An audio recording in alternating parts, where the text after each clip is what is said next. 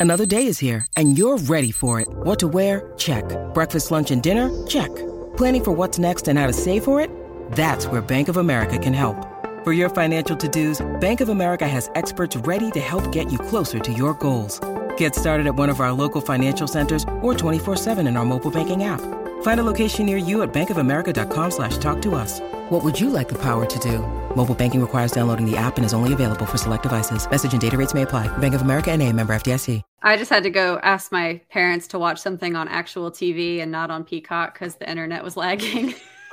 I was like, please. I actually love that for you. That's hilarious. Hey, I'm uh, doing a thing. Can you stop doing whatever yeah. your thing is? Hey, they love listening to the podcast, so I was Oh, like, that's y'all, awesome. Y'all need to. Oh, let Oh, me that's do this. terrifying. Do I need to do I need to watch my language? I mean, Or-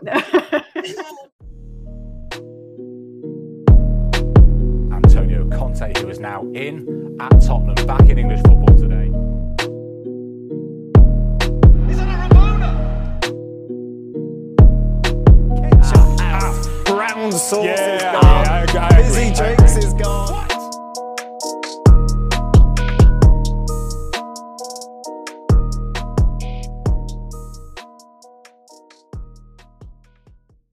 Welcome into the Tottenham Depot. I am your host, Andrew. You can follow me at Astetka. You can follow us at Tottenham Depot. Follow us on Twitter, Instagram, and TikTok. Got a loaded pod for you today after Manchester City 2, Tottenham Hotspur 3. Uh, just a, just another exciting game at the Etihad. N- nothing nothing to it, right? Just a just a casual Saturday evening up in the northern part of the country, and Spurs just going and winning weird ass games away to Manchester City. Uh, joined on this one by a plethora of Tottenham Depot members. We'll start by throwing it out to my man Dakota at Dakota J Booth. Dakota, how's it going, my friend? Uh, oh, you know, just the positivity pr- positivity proselytizer here. But it should be easy to do this week, right? Yeah, you would think so. Easy, easy for you to say as well.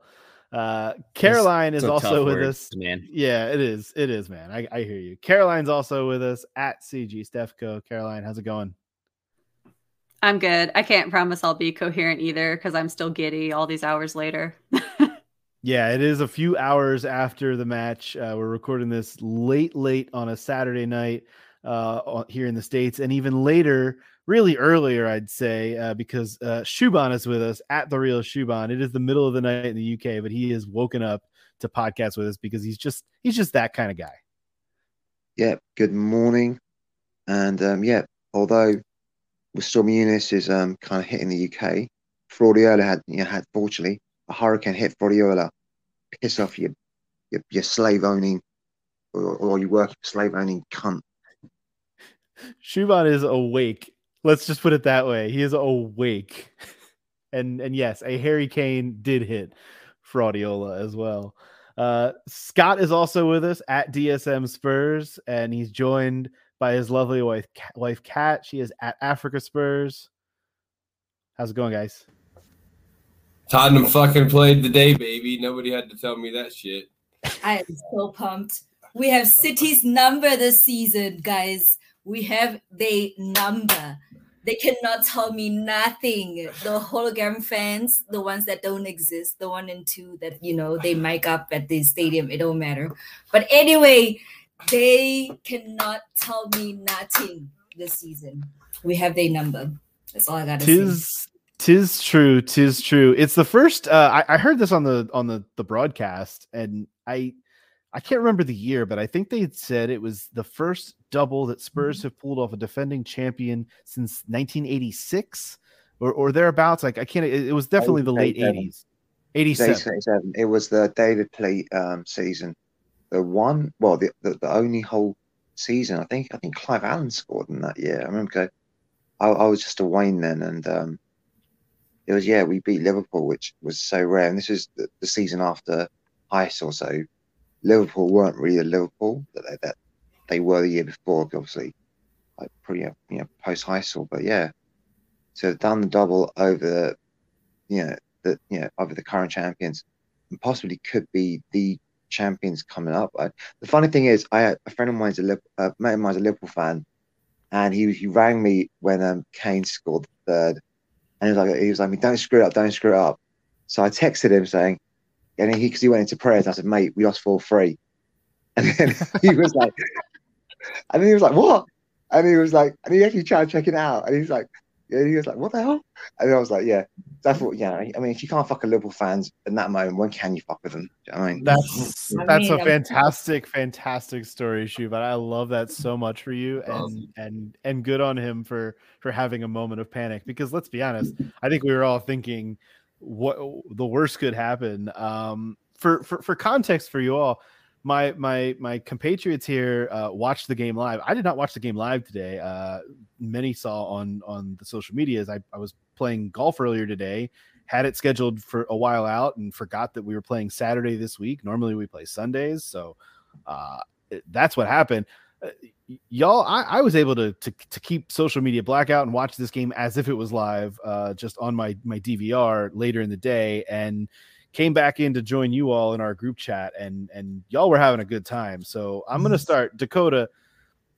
Before we dive in, like, just what did that all feel like? Because I mean, y'all were watching this thing kind of i think we all tend to watch games on social media as well when we're when we're doing this kind of thing or in a group chat like like we are in um had had to feel pretty good to to, to be able to celebrate this one right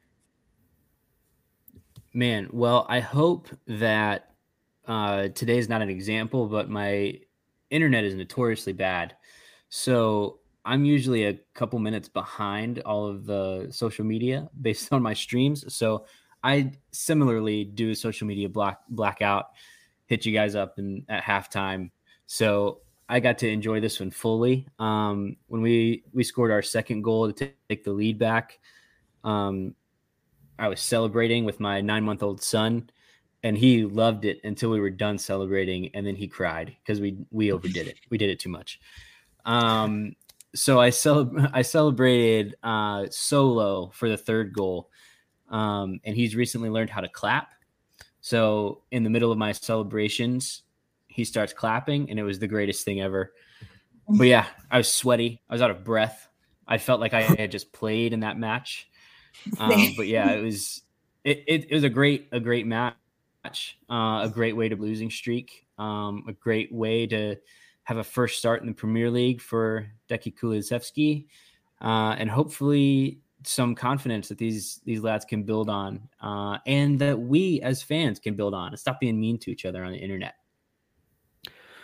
Let's dive in on that lineup. Um uh, that's a, by the way that's a really good that, that's a point we're going to allude to for for a little bit later on in the podcast because we've got a lot of talk lot to talk about. Uh you, if you're if you're listening to this you probably saw the runtime. It's going to be a likely a little bit of a lengthy one.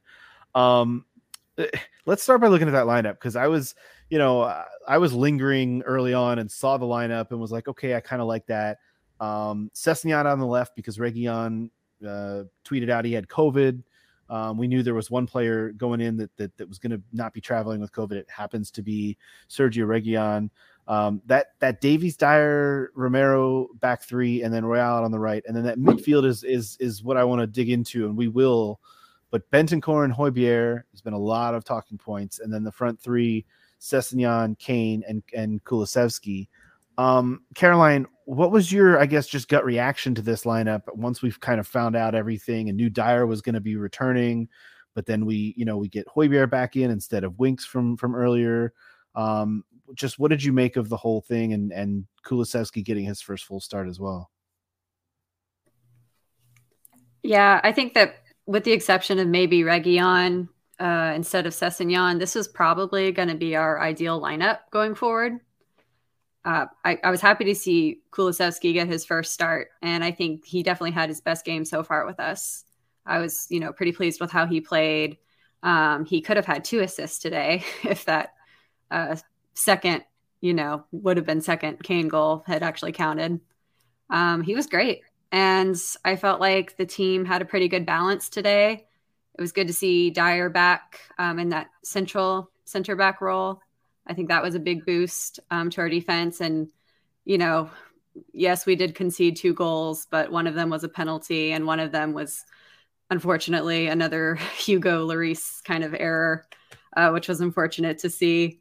But other than that, I mean, the defense was pretty solid. I, I never felt like they had any huge chances besides those. So, yeah, I I hope that our defense continues to improve over the next few games because that was just a painful part of the last you know last few games.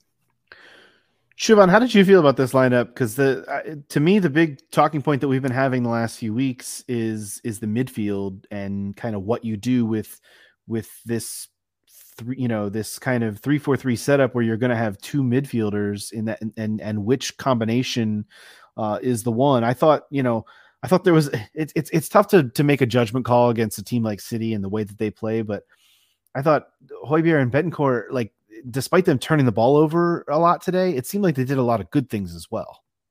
Well, I thought that I think, although I hate to agree with Dean on, on anything, um, the three four two one allows you to play like a, a compact box. So really relies on the two number tens being both very defensive and offensive when they need to be at the same time. So therefore, those four can outnumber the midfield three, but it relies on them working very, very hard as a unit. And I think we saw that cohesion. I mean, I think, I mean, obviously City had their game midweek, but they, which wasn't really that taxing. And let's face it, City have so much depth; they can play what three first elevens. That's just how good they are, and just in terms of the sheer depth. But you had Conte, who basically had a week to really drill the crap out of these players, and it really was. And you saw him do this at Chelsea. To be fair, when you know they didn't have any European games, he could basically drill them and drill them and drill them and drill them. Um, and I thought, yes, we'll talk about Kulusevski, um, his, his attacking output, but the defensive work that he did is very underrated. And we forget, mean, we, we love we love Eriksen for his assists, but Eriksen, all the running he did, all the pressing, maybe not the most effective pressing, isn't the biggest guy. But, just by doing that, it forces players to have less time on the ball.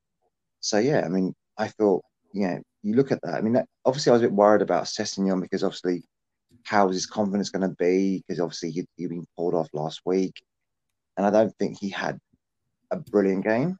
In all, all fairness, Emerson, look, it says so much that Man City just said, "Yeah, let them have the ball. Yeah, you want the ball, you have it, have it, have it."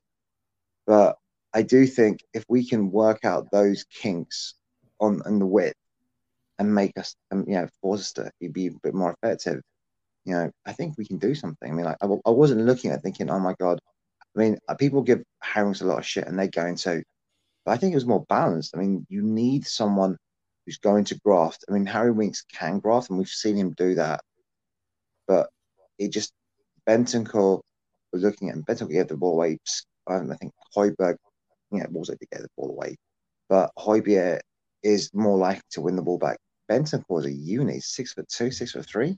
Absolutely, yeah, he's not exactly a small guy, and he he was done. I think he stood up effectively to.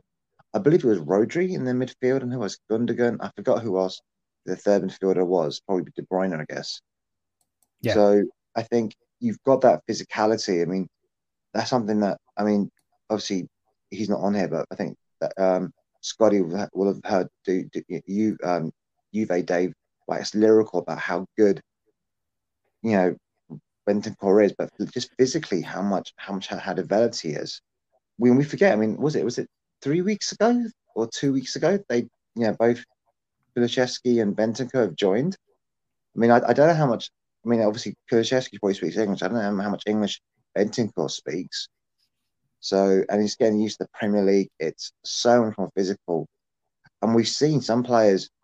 I, I, I don't know if I can talk about it this way, but players who've come over from the Spanish league uh, or from France not do that well for us. But as soon as they're back in their own leagues, that they've done so well in, they, yeah, they, they, yeah, they, they're killing it but it there is an adjustment which we have to which we have to take into account. And it, it's it's interesting you bring up the point about the midweek uh, because it just so happened that European games did come back this week, and had Spurs not had a COVID outbreak and been forced to forfeit that last group match and fall out of the, the Europa Conference League, you know, Spurs would have been playing midweek in in a, in a Europa Conference League game. Um, but that time that they didn't have to play that game allowed them to to properly you know prepare um you also brought up the wingbacks and and uh, I wanted to praise the wingbacks because I thought they both played in, in what we all knew was not going to be a back three. Truly, it was going to be a back five that at times even turned into a back seven, as they joked many times on the broadcast.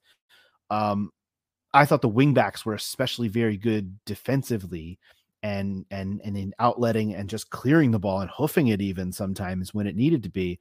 But in talking about the defense, I want to I want to get to Scott because your boy Dier came back today and boy, does it look like those center backs just click when that guy's back, does it not? Yeah, it does, man. I'm glad you beat me to it because I was I I wanted to jump in and say that everything today started with that back three, and I think it starts with Dier, of course, right to your point. But the, I'm excited about that that back, and obviously the back three. I'm talking about the three center backs, right? It's a five, seven, and eleven at times, whatever it is, right? That that that that those three center backs we often talk about as fans oh when when this guy beds in and these these two are clicking oh this will be our awesome lineup someday and that shit never happens right but as soon as we all figured out how good Davies is going to be under Conte, we all said, "Ooh, Davies, Dier, Romero is going to be money, right?" And we finally have that. Um, and not only do we have them fit, Conte's had some time to get it worked out, and dare I say, the Dier injury maybe even help expedite that process, right? I'm sure they were doing a lot of work behind the scenes with Dier to get him ready to come bed in between those two, right? So it all started with them today. And I can start with the wingback situation. Sessegnon, right? Sessegnon doesn't need to come in today and do anything other than be a nuisance. Like he just needs to keep that city busy and let Kane and Son score goals. He did that today. And he's going to be better going forward than Reguilon is. Shuban – has said it very well before. If Reguilon isn't fast and left footed, he's just kind of an average guy who probably plays for like Brighton, right? But like he's at Spurs right now and he was at Madrid f- for a while. And I think that's a huge piece of that. But I think Sessegnon's going to be a little bit more of a threat or a danger to the opponent, right? If we can get him bedded up. And Reguilon's a better footballer now. Don't get me wrong. I don't mean to pick on him, man, but um, just with what we're trying to do, Sess makes sense, and I think we kind of saw that today. But that back three just allows you to play Sessegnon and not need Reguilon to play, right?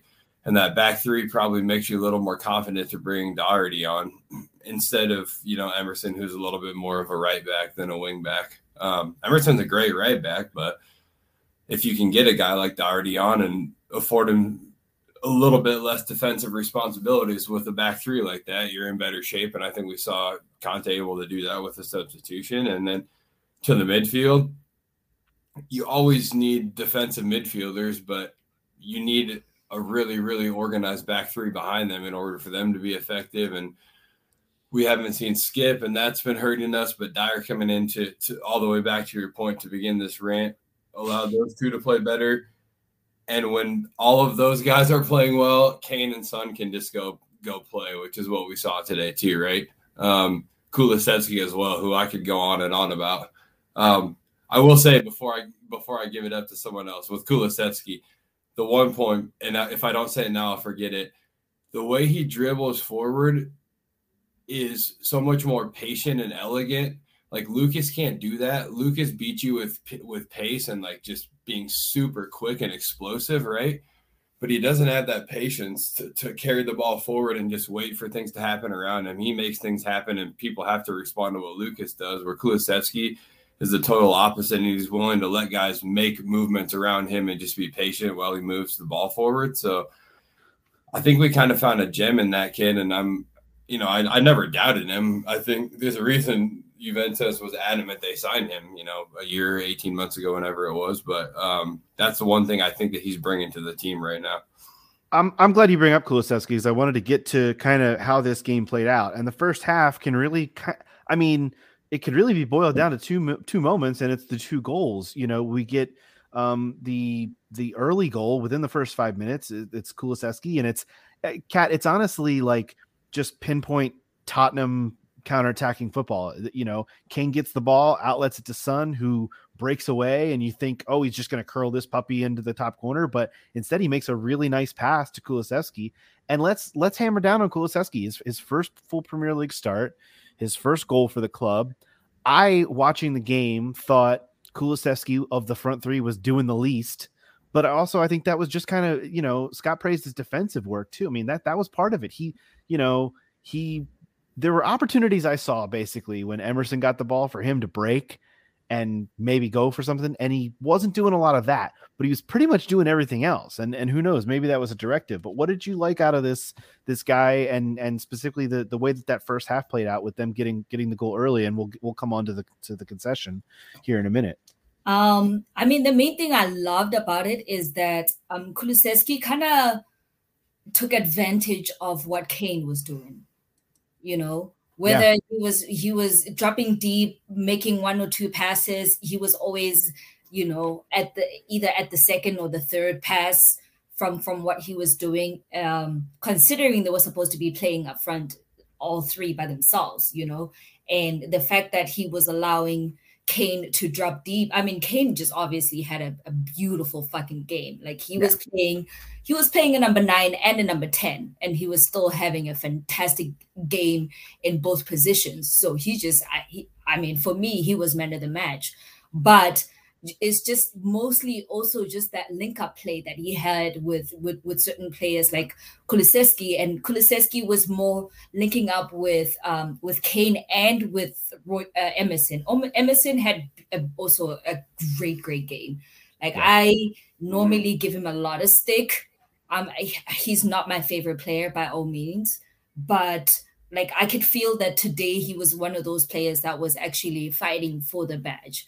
You know, um and I, I'm I'm truly like I I'm proud. Like I he was making those runs, even though he was not beating his man, but he could he was he could still still tell that he was trying to be that defensive person and still like create chances, even though he's there. Like I mean, Emerson tried to score from like what 30 yards out. Did you see that shot? And I was like, what? What are you? Okay, that's that's a good hit. That's a little ballsy. It was close, but I was like, okay, you know, I was like that. That this is the kind of game we're having, you know. And, and I always felt that we have City's number, and this game kind of solidified that. Like we definitely have City's number, and no matter how much all these other teams think like I'm gonna say this with my chest, like we have City's number. It's been many, many seasons that we have played. I mean, I had fans at the at the bar we were at that were wearing the the jerseys of the um what's that the final we were playing against it's not the final it was the semi-final we were playing against city and we knocked them out you know they were wearing those jerseys like proud and and i still feel like city is one of those teams that um, we've struggled against them for many many years and now it's one of those things that we just like we can figure it out. We're just way too fast for them like our pace behind like running in behind we're, we're always like so narrow. You know when you when when you get the ball in the middle we're always trying to find those different passes and people running back from behind. Um your Kulusevskis, your Kane creating those those those opportunities. So like that's the only I wish we could do that with all the teams but for some reason it just seems like city is the only team that that works for us. The rest of the other teams we play they just figure it out but somehow like city cannot figure that out. So i mean it is what it is. I'm glad we won and um it's just one of those wins that we're going to have for the season and win or lose, however the season goes, it's just going to be one of those wins that we're just going to look back and be like, that's that's the win for the season for me, for sure. No, there's no doubt about it, and you know it, there were even comparisons drawn to that to that Champions League uh, quarterfinal from a few seasons ago. I mean, it, it, was kind of crazy there at the end, uh, especially with with VAR reviews and everything else. Um, let's all right, so that the first goal, the first half to me played out kind of almost after you get the early goal. Spurs kind of bet in. I mean, they really did that for for the entire rest of the game, even um, except except when they were able to break. But Dakota, let's talk about City's equalizer um, with with Gundogan getting the, the the cleanup on the on you know, and Caroline mentioned it earlier. It's another it's another bad Hugo mistake, and and we just kind of have to acknowledge that. And I I still don't think we're at a point where um you know we're in any kind of panic mode about Hugo or there's any kind of worry, but we're starting.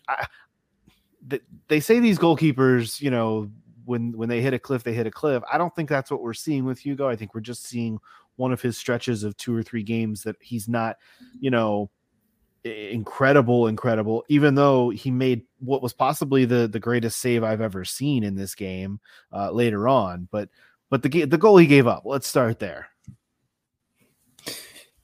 Yeah, uh, that's what I was just going to point to was that save that he made later in the match against Gundogan. Is that like a keeper who is falling off of a cliff does not make that save. Doesn't make that. Right, um, exactly. So, you know, Hugo I think is is good for, you know, 3 to 5 of these mistakes a season because of kind of just the style that we play. I mean, we faced like 23 shots today and same uh, last week. He faced over 20 shots. So you can't play all of those perfectly.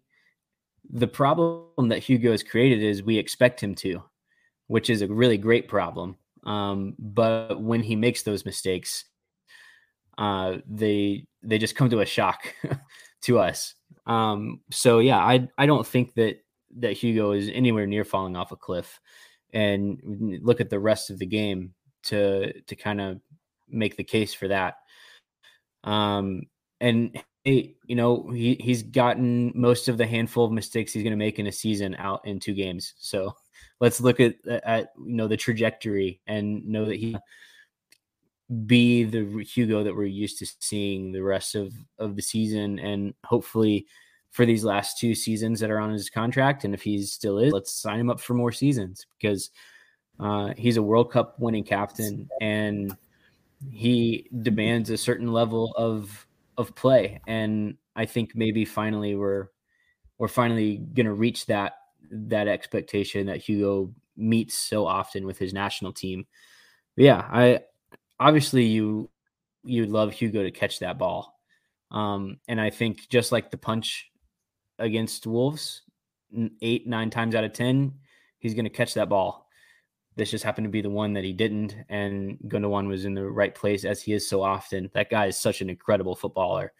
Um, so yeah, it is just kind of a bad luck of a draw, but I, I, I would have been fine going into halftime with a draw if they had scored any other way. that felt it felt a little bit like we gave him a cheap goal and yeah, kind of left a sour taste in in my mouth. And I think maybe the rest of the squad felt that same way because they they came out of halftime with purpose and, and looked like they were really intent on carrying out the game plan that Conte had set up for them. Uh, just yes, one more quick note about Kulusevski and the way he played today. He had several recoveries. So if that doesn't tell you what a clear directive he was given by the manager today, I don't really know what else will because that's yeah. a pretty pretty mindset of I know you're win us the ball back, please. Yeah, I think my frustration came from from seeing like watching the game and saying, you know, seeing one of our defenders, specifically, you know, Emerson or maybe it was one of the midfielders, gobble up the ball and seeing him with an opportunity to break down so down the touchline and he and he and he wasn't was gonna, say he wasn't doing it. Yep. His pace. Yeah, was, I told y'all the first game he played for us that pace was going to be an issue with him. Um, and I, I mean, that's something that is not necessarily easy to improve upon. No, even no. with the best conditioning. But I do think he did a better job today of working around that weakness of his and maximizing the skills that he does have. Yeah, and I wanted to personally call out his crosses today, um, especially the one for our final goal was just mm-hmm. beautiful. Yeah. Well, and especially, I think isn't there a slight injury history with with Deki too? I think he had some some knee or, or hamstring stuff in the past, so that that that could have a a, a bearing on uh, some of the, the, the sprint speed stuff.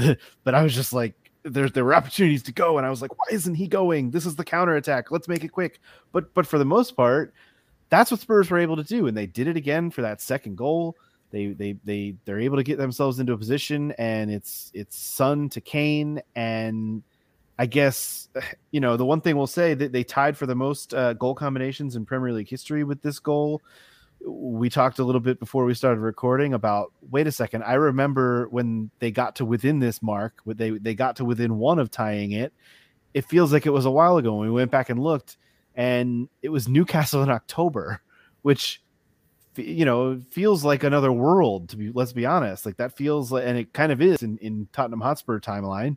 Um it's like another world of, of when that that that one happened but um you know caroline what can what else can you say about kane and son and the way that those two guys just got in the kitchen and, and cooked a, a delicious meal today? I'm just happy that it seems like they're back to having their like uncanny mind meld connection that we saw last season, you know, pretty on like a pretty good sustained period of time. They were, you know, assisting each other every other game. Um, I would love if they could get back to that this season. And it also just made me happy to see them both smiling. Uh, I know we've talked so much about like, you know, Kane is back and like he definitely is. But moments like the ones we had today, seeing how much it meant to him to score, seeing him celebrating with the away fans, it was just huge. And y'all know that I'm like Son's number one fan. So I was thrilled that he got two assists today. And I don't want to hear any Sonny slander on Twitter.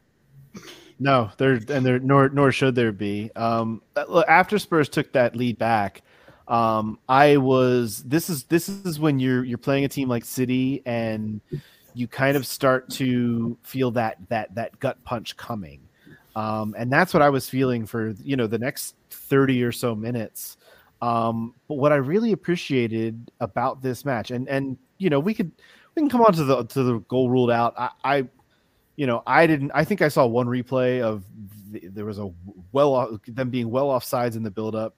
That was news to me. I was celebrating when we got what I thought was the third goal, um, thinking, okay, this thing's locked up. But the thing I wanted to talk about for a moment here, and Shuban, I'm going to come to you on this the 30 minutes or so between Spurs' second goal and when City eventually equalized on the penalty, there was a, a massive amount of shithousery from Spurs that I loved. Time wasting, you know, picking up cynical yellow cards, just doing whatever they could to to bite and scratch and claw for for a victory that came in a in a different way than we thought it might, but holding on to that lead until the unfortunate penalty incident, which we'll come on to. But those 30 minutes or so, what did what did you see? Because I saw a team that was doing all it could to just shithouse their way to a 2-1 win.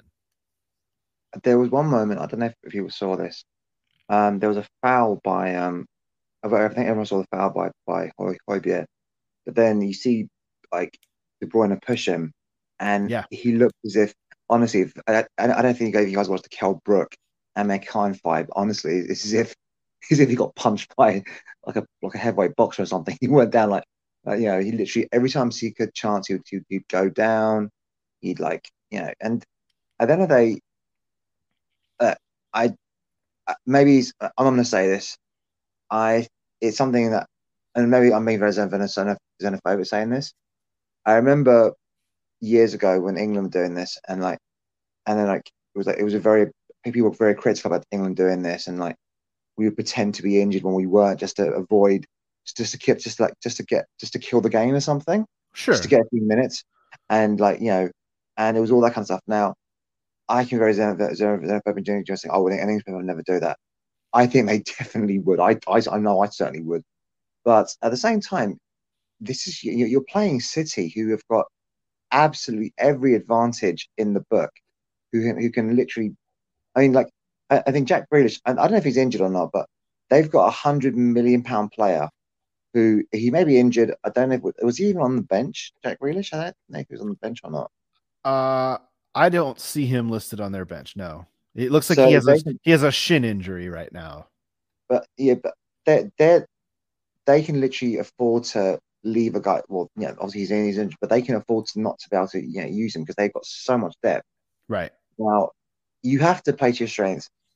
Conte is like, you know, I don't want to say the master of the dark arts kind of thing, that whole Juve. I think it's a very tired cliche, and I'm and I'm, I am very tired myself, so I don't want to use that.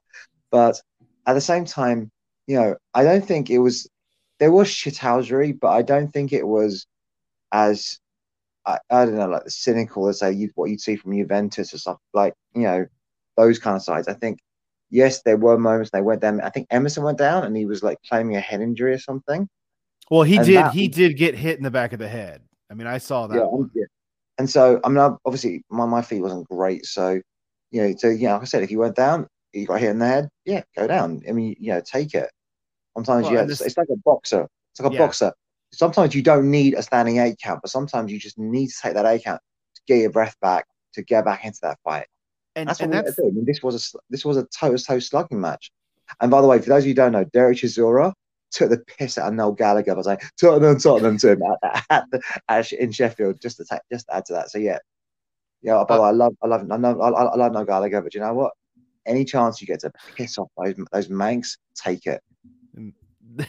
I, I I actually everything you said about the, the you know the quote unquote shithousery that's that's what I loved. It's funny when when Kane got hit in the back, I thought, oh, is he really hurt? Did something really happen? And they showed the replay, and maybe something did, but he ran right back out on the pitch. I don't know whether he was just trying to waste more time or not. Uh, that that can be between Harry Kane and and you know whoever Harry Kane prays to or whatever. But like that kind of thing I loved. I, I loved seeing it if it was shithousery. I loved Hugo, you know, falling on the ball. Uh, I mean, Hugo picked up a yellow for time wasting. Um, and that was with like 10 minutes to play still. So these guys were, to me, it was just a kind of an all on board of we're going to get this, this dub. And granted, as we'll come on to, it didn't come in the most conventional of ways, but it was still really well done.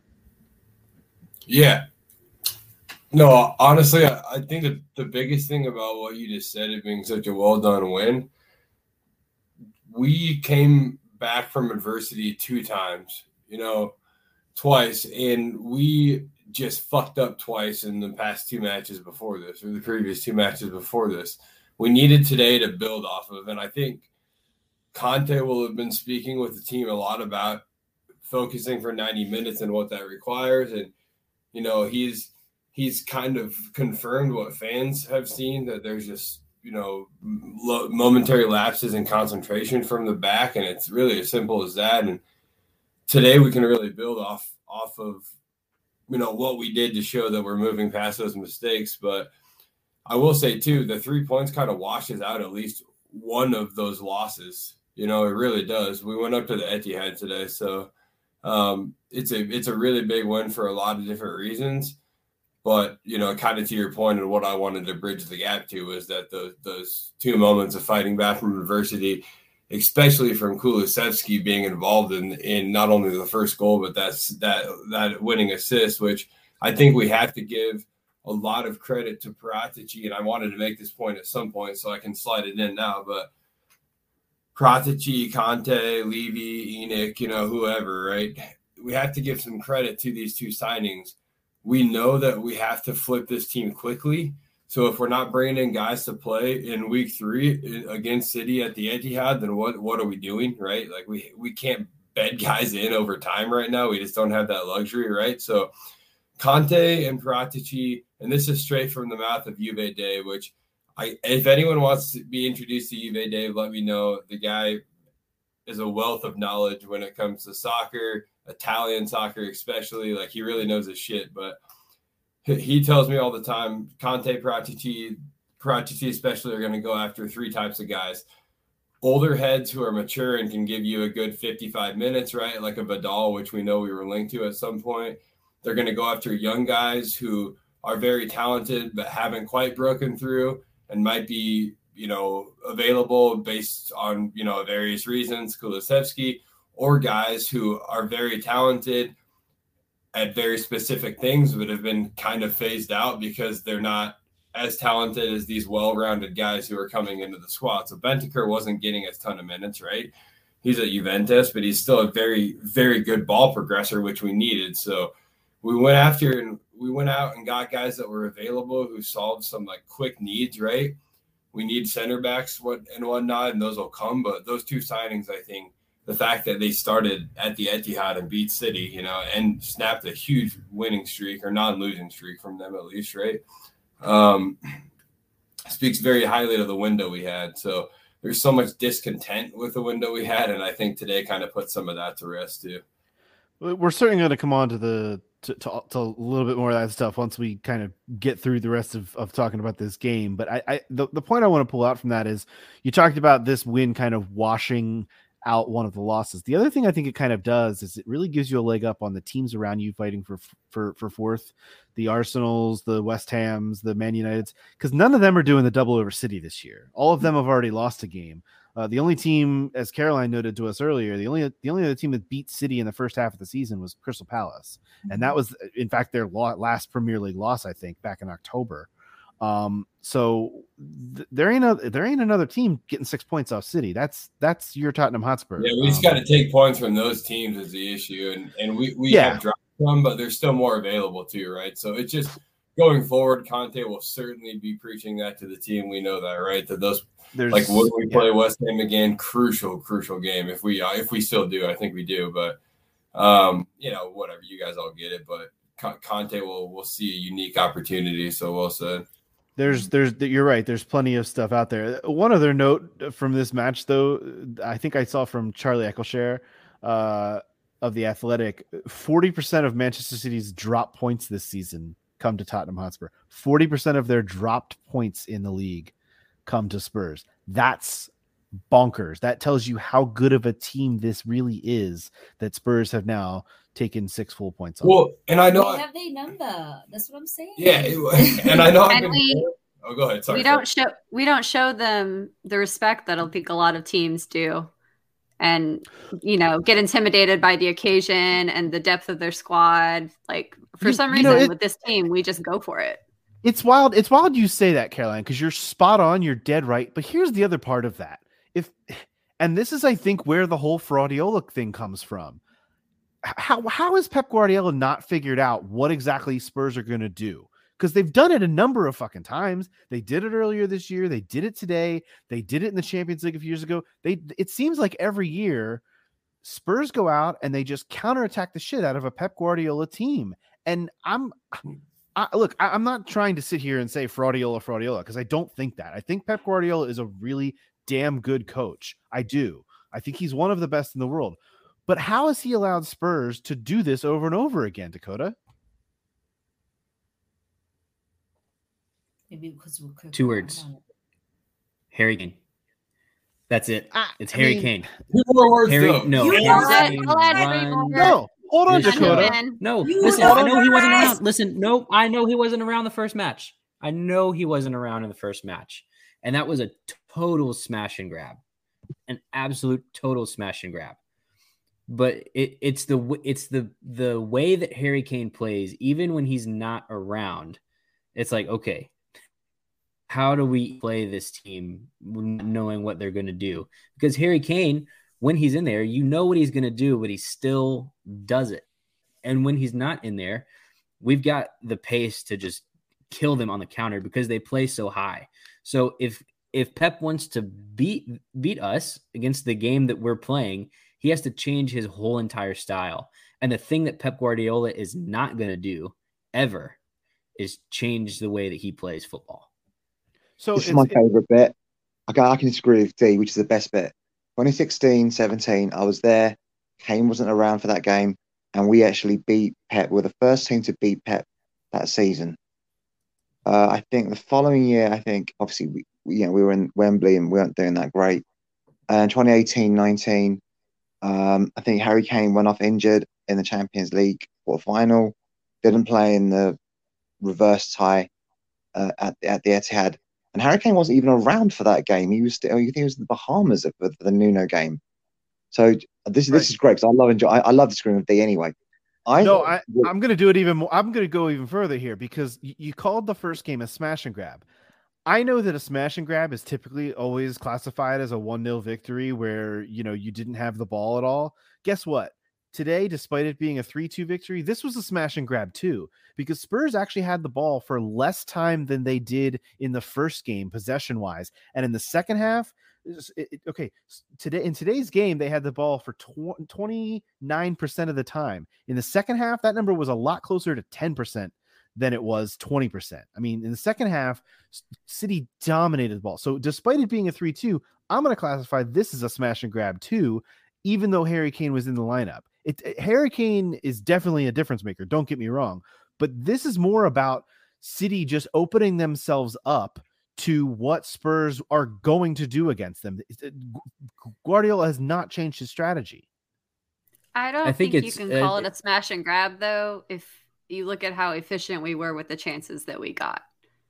But that's what I, you I have to be think... in a smash and grab too. You have to be no, no, no, no. With... A smash to me, a smash and grab is like you got lucky one time. I, I hear you. That's I'm not. The way I've always look, understood it. Look, I get I get criticized enough from our listeners for classifying things as they shouldn't be, uh, whether it be franchises or, or or or clubs or or or smash and grabs that aren't one nils. I get what you're saying. I'm just saying the, the the pace of this game and the and the way that it went you know, it, it was less reliant on Harry Kane being there and scoring three goals, which obviously is a stupid thing to say. He scored two of them. But my point is it's it's more about the way that City continue to play against us. It's like you know what we're gonna do, Pep. Try something a little different. But nah, I'm just gonna think, play a high line and you know not leave anybody back to stop this counterattack that's bound to come He's my had way. this blind spot before I, though. He's had this blind spot before. You look at the Inter Inter Milan game where mm-hmm. Mourinho famously said, "We're not going to have the we're not going to have the ball for very long, and we'll still manage to get the win out." And they did. Um, you know, um, uh, Inter did that to them. Chelsea famously did that, unfortunately, to them. Um, two years later, there are teams that, if the, everything has to, a lot of things have to go right for that to happen, but ultimately it's the same things that he didn't have the striker up front to to cross the ball into, which again is that's that, that's that blind spot he has. He's always struggled to use like a power centre forward, yeah, for yeah for Barcelona and and now City because he hasn't been able to get one. But I think it's just a blind spot. I think yeah. I'm not saying it will always work because like if that all work, always works against Pep Guardiola, every team would play exactly like the way we did yep. to try and actually beat them. So I don't. I think it's just a case of it's the right set of circumstances happening at the right time, and it kind of worked out in our favor. It's not always going to work because, you know, you, I'm, I, don't, I don't know who, I don't know who they play next. Or something. I think they could, you know, they're not going to be able to have that same opportunity. I think the right services surfaces happen, and I think the Burn, Burnley they play next. We we play Burnley next. Yeah, we play Burnley. I'm saying City. I don't know who they play next. They play Everton I don't, next. I don't, but I'm just not a City podcast. Doesn't matter. I hear you. I'm saying what I'm saying is the right circumstances have to happen for us to do that. And yeah. as I said, he's, he's it's not just it's not just us. He's had form for this against Inter. He had this um, in that semi final against Chelsea. Again, he had this. You know, there are times which he just there's a block. I, I can't remember. I think it's I think when he was when he was at Bayern Munich, I think the same thing happened again um, when when they went out to Atletico Madrid in 2016 or something. If you can well, be organized in a certain way, the right amount of circumstances have happened for Spurs when Mauricio Pochettino has been manager, when Jose yeah. Mourinho has been manager, when Nuno Espirito Santo has been manager, and now Antonio Conte has been manager. So what's it, the common denominator here, guys? It's bogey man. It's that we have it's no. It's that we have Kane and Son. I I genuinely think it's because we have two players up top in Kane and Son that no other team in the league yes. has. I, you could say Liverpool are probably of equal. Yeah, but know, Liverpool are going to be able to give them a but, game with but more possession. Manchester City doesn't allow Liverpool to play the kind of game that we played today because they take them seriously. So it kind of is on Pep that they don't take Spurs seriously over and over. And you know, that's their that's problem. We beat that's, them twice. That's, that's what I'm saying. And the fact that Spurs have Kane and Son to be able to play this type of game, that's the like you said, that is the the dominant factor in this. And if if Guardiola is just going to continue to do what he does, Spurs are just going to continue to use the really good counter-attacking players that they have. Honestly, Liverpool did, Liverpool did that to them as well. That that season when I think they went on, they got 100 point plus points that year or something. Liverpool the only team to really figure out how to beat them because they had that pace, and if you can use that pace effectively, it works brilliantly. Anyone can anyone can have pace, but it's how effectively you use it. And in this today, I mean, Kane and Son, I mean, they linked up absolutely beautifully. And you, I think you've shown that if you play a very high line, if you can play that pass through the lines, which Kane was so effectively able to do, they really struggled. And I think, yeah, I mean, if, if Kulusevski was just a little bit faster, you know, he might have, you know, gone ratched onto a few more, you know, a few more chances, and he might over counter at speed. But like I said, pace is the one thing you can't really counter against, really, because it's so difficult to counter against that. And you can try and you can try, but I think effective use of pace has been an Achilles heel for Pep Guardiola, but it's been an effective heel for many effective. Um, Uh, sorry, sorry, it's been a problem for many managers, not just Pep. But for whatever reason, he wasn't able to accommodate or uh, get around it. And you know what? And, you know that, that that's why he's. I, I, I know, and I've said this many times. The reason I'm calling Guardiola is ultimately, you. I've always said this: a chef, a top chefs, yes, they can cook fillets. Yep, they can cook pig's feet. They can cook trotters. They can cook an ear. Show me how good you are of that. Now, to be fair, fillet's very hard to cook because you can drive very quickly. But that aside, it's it's the having the skill to do that.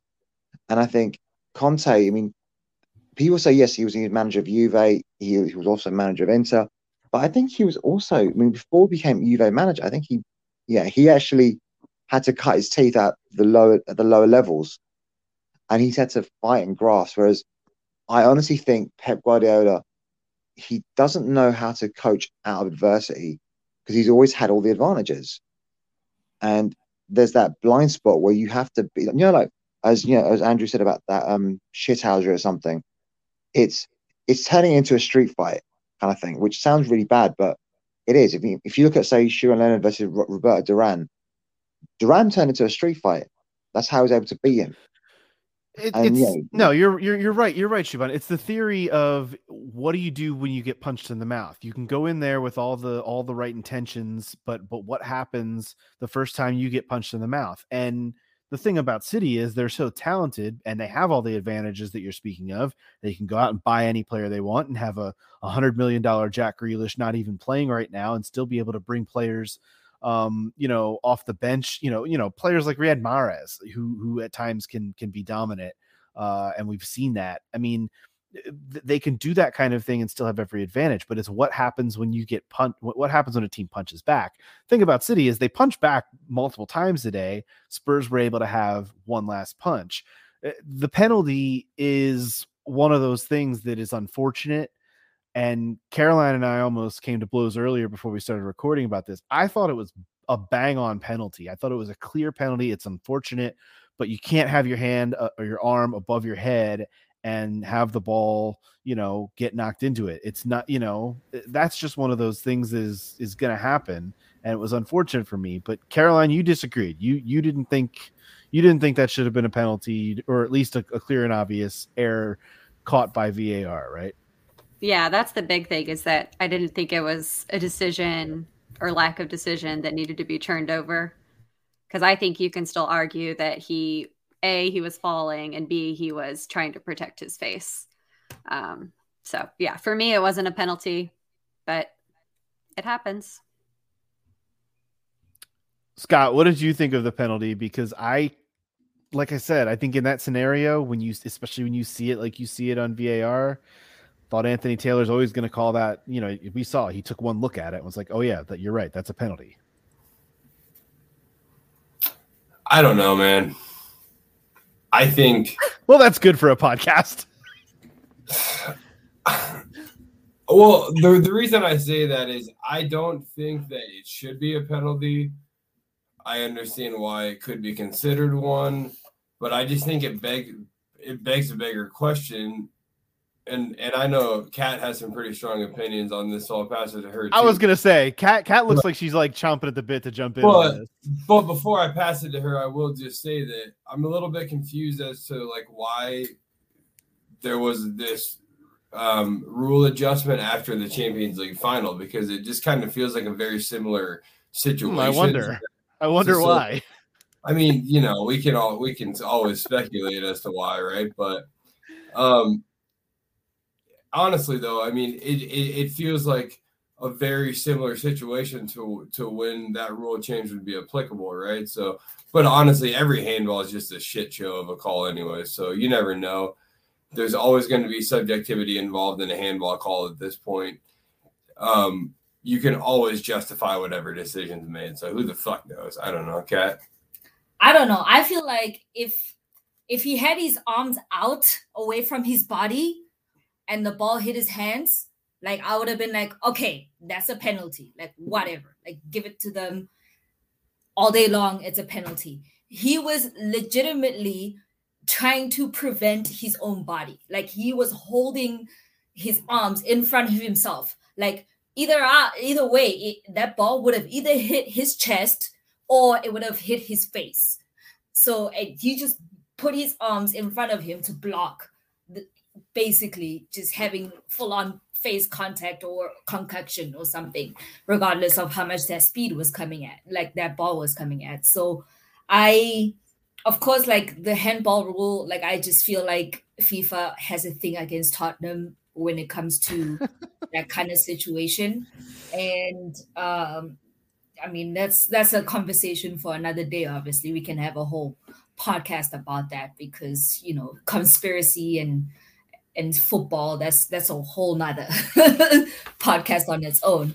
Yeah. But I personally don't think it was a handball penalty. I personally don't think it was a penalty. However, they called it a penalty, and I am very, very, very proud of how the boys reacted after that. Yeah, and that's Amen. and that's and that's kind of what what we have left to to do this. You know, we've we've been a while recapping this game, nearly an hour already. I mean, because there's a lot to talk about, obviously, and it's a big deal. But the last one is is is the one, and it's funny. Spurs made a sub, subbing uh, Sanchez for Ryan Sessegnon. And to me, that wasn't. Um, they mentioned in the broadcast. Okay, well, Ben Davies is now the left wing back. It's like, nah, that dude's still the left center back. They're just packing in four center backs uh, on onto the pitch right now. That's all they're doing. Um, and I was like, okay, we're we're gonna get a point at the Etihad. That's that's a good result. And then all of a sudden, boom, uh, Harry Kane flies over top of Kyle Walker and just bosses him, just spikes it on him um, after a really good cross from, from Kulusevski in one of the moments where he actually did sprint after the ball and get down and and make and something happen. On side. And stayed on side barely, which was was was brilliant. Um, I, I guess, like I said, I think the the moment for me, Dakota, is when Kyle, uh, Harry Kane just dunks on on Kyle Walker, uh, and and that was just awesome for me. I loved watching that. It was great. Just I know it made him miss Tottenham. It most certainly made him miss Tottenham. I could tell in his face he was looking at us and he was just like, "I miss those goddamn Spurs," you know. Dude cost himself a Champions League final appearance. Yeah, well, I don't know. Maybe Kieran Trippier's starting over him anyway at that point. Uh, um, can I also add that with talking about the kind of curious substitution of Sanchez for Sessegnon, this could be a case of Conte getting one over on Pep here because Man City, I think, did kind of let their guard down a little, thinking that we weren't going for the win. You know? Yeah. Good yeah, call. I mean, I, I certainly didn't. I was like, yeah, pack it in, boys. Let's go. Let's get this point and get the hell out of there. What a what a good result. What a what a good Saturday afternoon to come home to Spurs actually, you know, ending this losing run and um you know what a what a job done but yeah the the kyle walker of it all certainly i think was my favorite maybe my favorite part of the match honestly and then the the kind of continued shithousery that had to come in the moments after where there were still going to be a few minutes added because of uh all of the all of the hullabaloo but um, I, I, think also the, the coolest part was seeing just the reaction that Kane had scoring twice in that away end with the away fans yeah. who, I was like I woke up, of credit.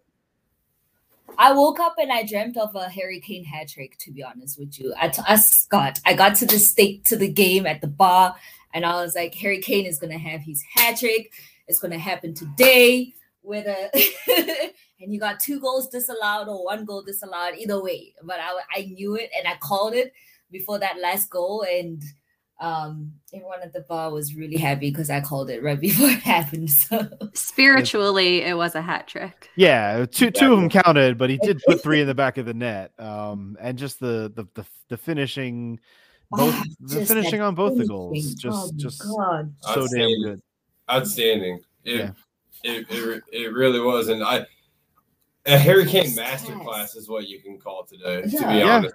Yeah. I think we had like we had like two chances and we beat City by scoring four goals or something. Like I don't even know how it happened, right? Um, And and as as Mac Dak has put in the chat, and and I will give him credit for that. We did have a higher non-penalty xG, which is surprising to me. I do know my xG, even though I Yeah, you're a big you're a big podcast. XG guy for sure. Yeah, yeah, yeah. You know, I don't really care about wins or losses, but who should have won is what I'm very interested in. Um, Yeah. But sorry, sorry, love you guys. But no, honestly, we did have a higher non-pen XG. Thank you, Dakota. That's very surprising to me. Um, but massive credit to Tottenham because City had a lot of the ball. I don't even care what the stats were. Like I just know I was shitting myself at the bar for most of the game because they had the ball around the box. Um, sta- you know, the eye test there, right? It, it was nervy, but Spurs did a really good job. Um, evident of the fact that we had a higher non-penalty XG against a team who had like all of the ball, in my opinion. Um, yeah, so good job to Conte, good job to Tottenham. Um, huge fucking win. I, I think that um you know while City did have a lot of the ball, seventy one percent is the number I saw, um, which you very it's pretty rare you see a Premier League team get seventy percent or more of the ball. Normally the numbers the high numbers are in the upper sixties, um, but it's see I think that their goal was only their second shot on target, their first goal. Like in that first half, for for a good bit of it, the first thirty or thirty five minutes, I don't think they had a shot on target. So that's a big part of of the the lowered xG number for them as well because Spurs took more advantage of their fewer chances and fewer possession, but City for for a long while had a lot of the ball, weren't doing a lot with it, and that's a credit to um to your king Eric Dier and and the job that that Spurs were just able to do defensively overall. I think that was was was really just clutch. But yeah, that between the first and second matches, it's a it's a double over City, guys. Um, this is, I, it's it's a joy. It's it's it's it's a pleasure. It's a pleasure doing business with you, Tottenham Hotspur. What a Saturday! Um, they'll return to action against Burnley on Wednesday, and then Leeds next Saturday, and yeah, let's go get you know go go get this fourth place because it's there for the taking. Spurs sit on on 39 points. They're three three back of West Ham for fifth and Arsenal for sixth. Uh, both of them on on 42, and then United have 43, sitting in fourth, and uh, games in hand on both West Ham and Man United, and then uh, obviously is still game game to play uh, with the cowardice Arsenal, who you know had to have their their their matchup with us rescheduled for for quote unquote reasons. But um, guys, before we got to this match here on a Saturday, a lot of shit went down with Tottenham Hotspur this week.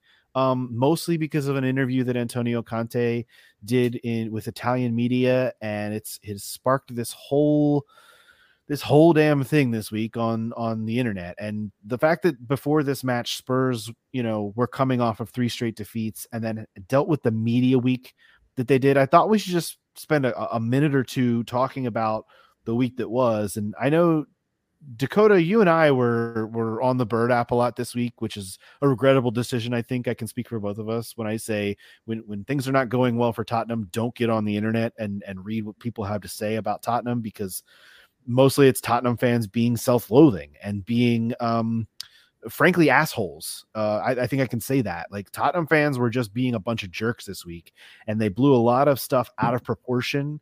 They misread or or misinterpreted perhaps. Perhaps there's a language thing, but they misread a lot of of quotes from Antonio Conte and fans got kind of nasty. And I know, you know, there was a lot of what I like to call gatekeeping among Spurs fans this week. That the Dakota, I know you're not going to sit here and, and complain about it or say anything about it because it mostly happened to you. I saw it and it was it was kind of jacked and it was kind of effed up. And I just wanted to say you didn't deserve that, and no one deserves that. Um, but I don't know, man. And end of rant. Dakota, what what did you have to say about everything that went down this week? Um, and we'll just kind of try and run through everybody and have their their their short say on it because I don't I don't think we should go too long on this. I think it's it's something that I think got mostly blown out of proportion. Am I wrong? Totally. Um, I think that's kind of the the takeaway from this week, um, especially from one day to the next, of having a full context of something. Which, you know, my my conversations had nothing to do with Antonio Conte, his his interview at all. Um, it was more people's perceptions uh, of. Yeah, you know, I think it was the entire of assholery of me. of, Uh, of Spurs that was taking over. Yeah, yeah. So, I mean, you don't, especially on the internet, you don't know who you're talking to. Um, just because someone hasn't been following a team as long as you doesn't mean that they don't know as much uh, about the sport as you. Um, and truth be told, none of us actually know anything about any of these teams we follow because we're not on the inside. So, acting like you do um, is, is false uh, because you don't uh, unless you have a badge that lets you into the building. We know the same amount of stuff, regardless of how many times your heart has been broken uh, by Spurs. So I think just, yeah, keep in mind that we're, I'm a human, you're a human, we're all humans. And uh, this place can be a little bit more bearable day to day if we're nice to each other. So uh, let's keep that in mind. Let's let's be humans to each other moving forward uh, regardless of what our perceptions of people's knowledge or experience or even the things that we can see about them. Let's uh, just embrace one another as human beings and welcome one another to this crazy space. Yeah, I I think that's really well said, Dakota. I mean, Caroline, I know you're you're very kind of online too, and saw a lot of, of this going on. That's not. I don't mean that as an insult. Trust me. That I think you're. I, I should have said you're in touch. You're very you're very in touch with this stuff. I mean, what the hell happened this week on Yeah. on, on on on Spurs in Spurs land? Like, what was all that? I'll be the first to admit that I'm chronically online, and I mean chronically. Um, this this week, I actually was consciously trying to avoid Spurs Twitter just because of the negativity. Of course, I went into figure skating Twitter instead, and that was also a depressing situation. If you know what's been going on with that, but it it did get me thinking though that I've had a very different experience when it comes to Spurs women fans. I feel like people who are really diehard fans about the women's team, they are so accepting of new fans. I think because there's this perception that, you know, the women's game still needs a lot more exposure than it has right now. But I do think it's great that within that space, people try to be really welcoming. Um, not not just on like a baseline level of like when you become a fan, but who you are. Um, it's just a really welcoming space to be in. So I wish that the men's fans could kind of bring some more of that energy um, into their interactions as well. I think that's really well said, and I think that that is a, a testament to why women are simply nicer than men, um, and better than men. Let's just be honest with that, and I can I can confidently say that with with two lovely women on the podcast right now. Um, Shuban, do you have anything else to say about this Conte thing that happened this week? I mean, it was it- it felt like it felt like a lost in translation situation. I didn't give a shit at all about it. I just I didn't really either, man. That's what I'm saying. It was kind of like sorry. I know. I, I know. I should say like, oh, I'm really cared. I'm like, to be totally fair, I only came back in the country last Sunday, so yeah, I was still getting my bearings. But in all honesty, I could not really give a shit. And honestly, when Twitter goes on and there's toing and froing, I'm like, I, I don't even have to do the popcorn. I'm like, fuck it. Do you know what? I got better shit to do with my time. I'm sorry. I'm- I I totally feel that and and take it to heart. I, and it's something I should have done more this week. I think I felt like I did kind of check out of this Conte story, or at least attempted to, and it's something I even could have gotten to more of a place in doing because I agree, man. It, I think it's one of those things that uh, we all kind of blew out of proportion and we shouldn't have really given a shit about, but it, we all kind of, for the most part, did. Scott, were were were you as like blown away by this thing as everyone else, or was it? Are you more in Shuban's camp too? Like, who- gives a shit? Oh yeah, man. I I I think I was very much so on the quite disengaged spectrum of this whole thing, right? If there were such a thing. But um the big the biggest thing about this is I'm so glad Conte came out and said, why does the English media have a history of separating club and manager at Tottenham? It's fucking weird. It's kind of his paraphrasing of that, right? Stop. And then the the biggest issue here, and I'll just say this, and you guys have heard me gripe about this on every episode. The English media spin shit. You have all these Twitter accounts who want clicks and likes and follows who just perpetuate shit with hundreds of thousands of followers or thousands of tens of thousands, right? They perpetuate the shit. They get on a YouTube channel with hundreds of thousands of followers, which is good for them. I, I credit their hard work, but they perpetuate the shit. They spin it out of proportion. Somebody else tells their buddy, and it, it literally like what we see on social media is not an inaccurate perception of what's happening, but the fans are creating what is happening, right? Like, and it does all circle back and feed itself.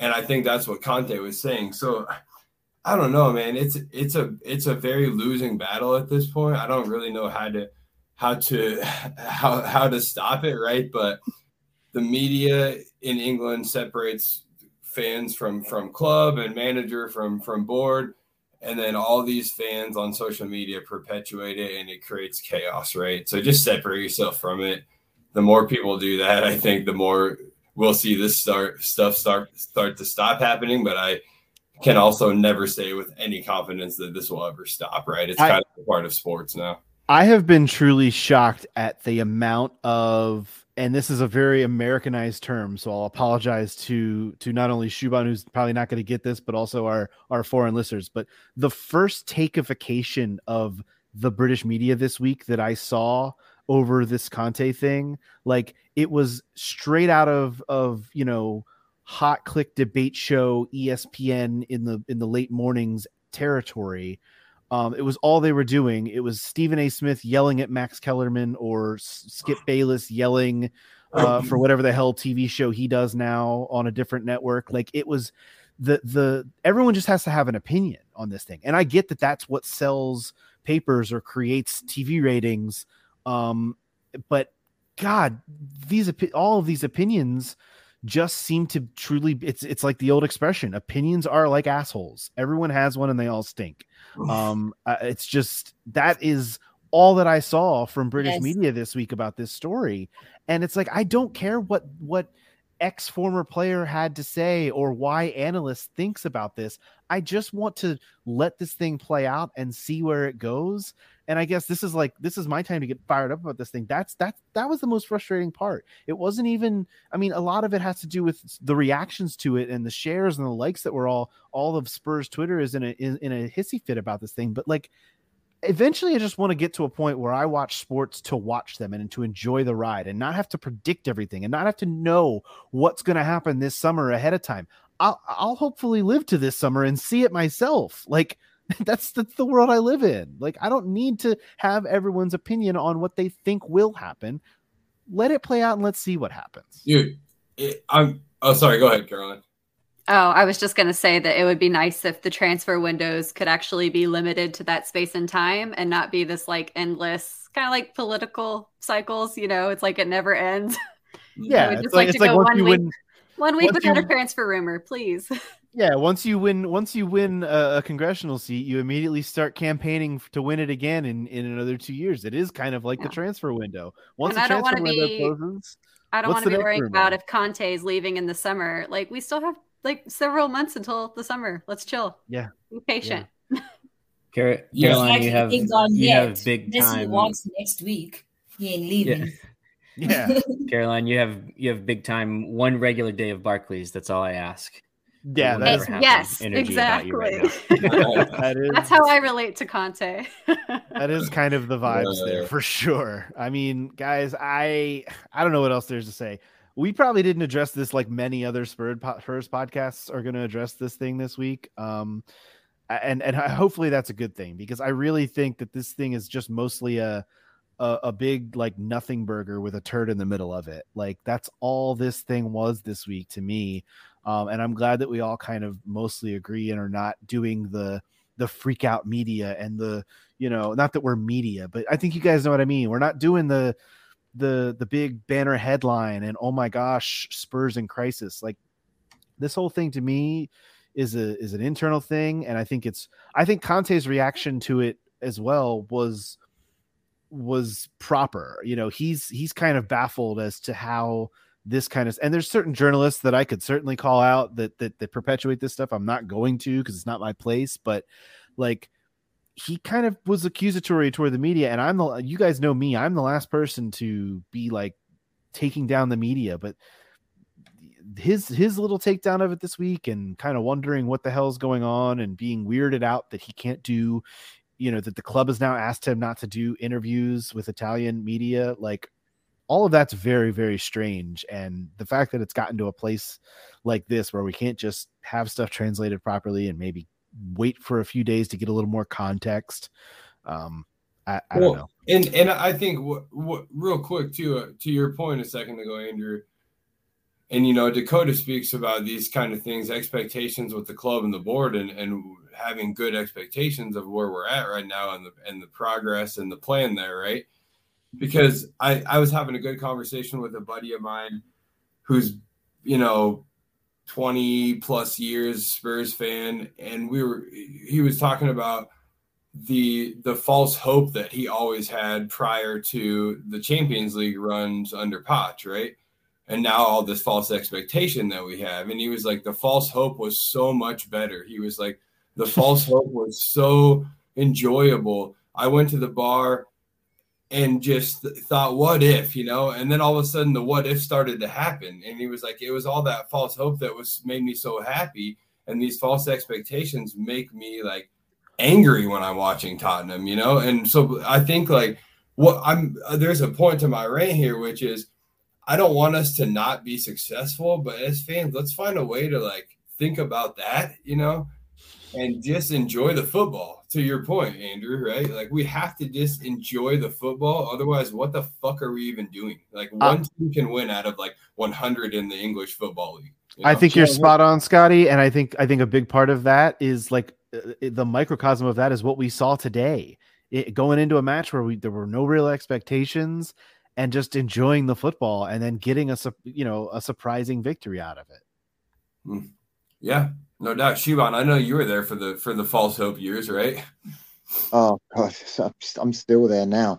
But, um, but um, no, for me, here's, here's how here's my take on this. I think you got a lot of fans. I'm very lucky that, um, you know, I've basically managed to make a whole from you know, especially in the, obviously in the US and North America. I've managed, and apart from D, I've managed to make a whole lot, bunch of really good people but um, do you know I mean? I'm very lucky and I get that and I get that as a benefit. Whereas I don't think a lot of people get that.